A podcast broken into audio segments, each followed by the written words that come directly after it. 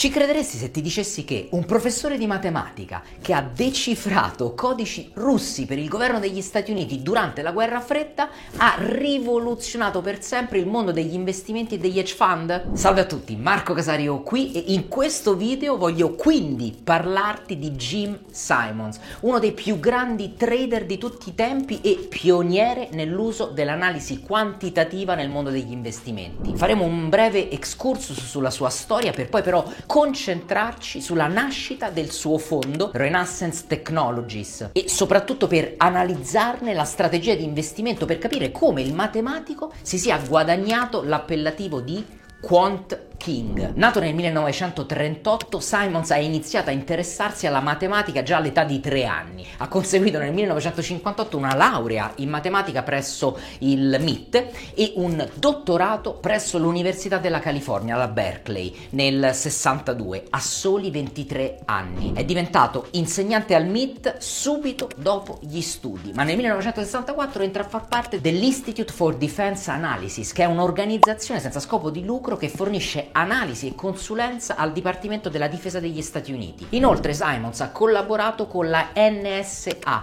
durante la guerra fredda, la National Security Agency, utilizzando le sue competenze matematiche proprio per decifrare i codici criptati.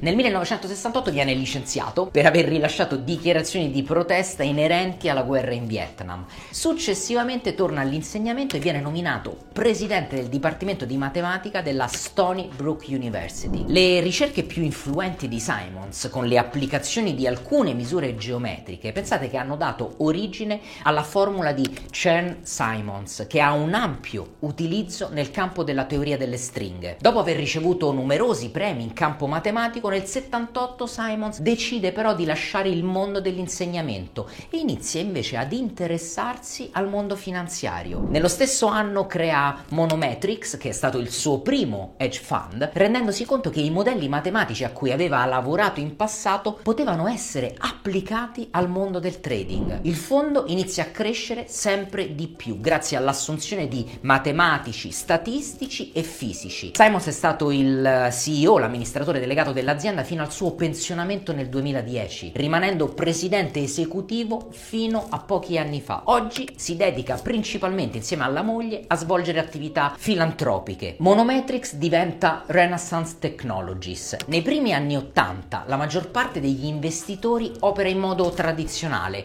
cioè facendo affidamento su notizie macroeconomiche e guardando i fondamentali delle aziende. Inizialmente anche Simons opera utilizzando questa strategia e questi approcci, tra l'altro anche ottenendo già buoni risultati. Però durante questo periodo si accorge che la teoria del mercato efficiente non funziona e che le anomalie non sono casuali. Decide così di iniziare ad applicare ai mercati finanziari i sistemi matematici e geometrici che aveva studiato negli anni passati e inizia ad assumere all'interno di Monometrics matematici, statistici, fisici, senza nessuna esperienza finanziaria. Uno di questi è proprio un suo vecchio collega all'IDA, Leonard Baum, un genio della matematica, ideatore dell'algoritmo Baum-Welch. L'algoritmo viene utilizzato per creare una strategia di trading che è basata sul mean reversion, ovvero si basa sull'idea che i prezzi delle azioni o delle materie prime che si discostano significativamente dal loro valore medio tornano nel tempo a quello che è stato il loro valore precedente. Per testare questo tipo di strategia è necessario reperire molti dati, così Simons e i suoi collaboratori sono costretti a raccoglierli a mano. Inoltre il matematico acquistò computer molto potenti con connessioni molto rapide ai dati di mercato, cosa che nessun hedge fund al momento aveva fatto. I primi anni sembrano andare bene, il fondo opera principalmente sul mercato valutario, il mercato delle equities. Nel 1980 1982 viene rinominato Renaissance Technologies, ma nel 1984 l'algoritmo di Baum ha cominciato a causare numerose ingenti perdite. Secondo Simons la strategia è efficace solo in presenza di segnali di acquisto, ma non funzionava bene quando doveva invece vendere. Così, per clausola contrattuale, finisce la collaborazione tra i due matematici. Nonostante la battuta d'arresto e le ingenti perdite subite, Simons non si dà per vinto e trova nuovi investitori per il fondo Inizia così a collaborare con G. Max, un altro grande matematico dell'epoca, che si accorge subito dei problemi della strategia di Baum. In particolare capisce che non bisogna costruire modelli basati sulla regressione lineare perché i prezzi non si muovono in maniera lineare. Quante volte ve le ho detto nelle dirette? Nell'88 insieme ad Axe lancia il fondo Medallion. I primi anni non sono facili e registra i, nell'88 proprio una performance dell'8% rispetto al 16% dell'S&P 500. Il secondo anno subisce una perdita del 4 mentre l'S&P segna un più 30%. Nel 1989 investe circa 27 milioni di dollari per potenziare la sua struttura e assume Berlenkamp, un matematico specializzato nella teoria dei giochi, per riprogettare il sistema di scambi e riportarlo alla redditività. Così nel 1990 il fondo finalmente registra una performance del 55% al netto delle commissioni.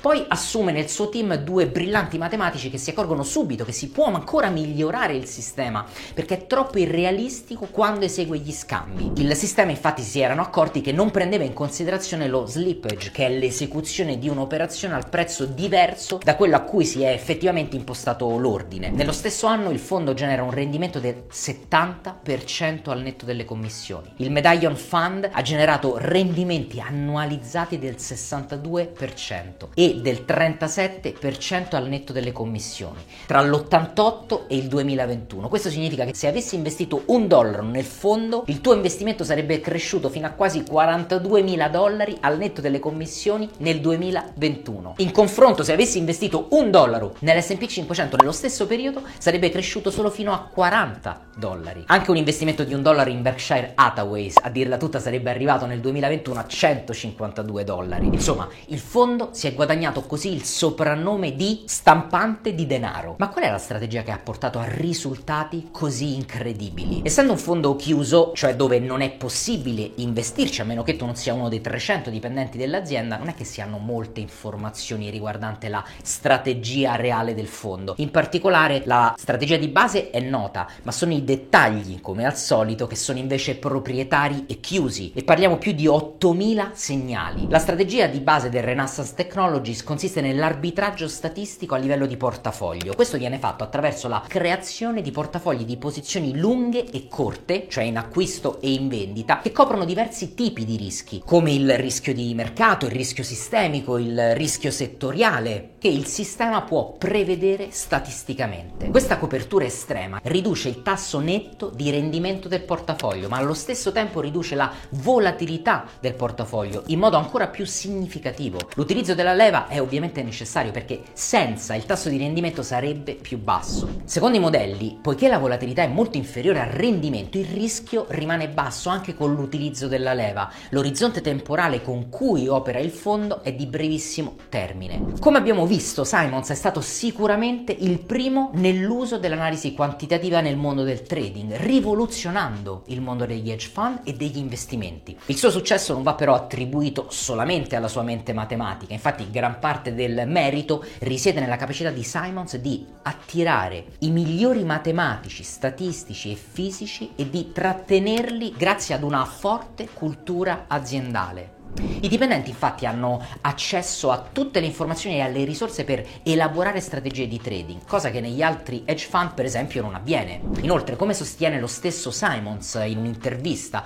quello che bisogna fare è di non gettare la spugna alle prime difficoltà che si incontrano e che invece in questo mondo bisogna avere pazienza. Secondo l'investitore, se si crede davvero in qualcosa, la perseveranza può effettivamente guidare verso il traguardo finale. Quindi, come dico anch'io spesso, costanza, perseveranza e flessibilità sono davvero le doti e le caratteristiche principali per un trader o per un, investitore di successo, soprattutto nel medio-lungo termine.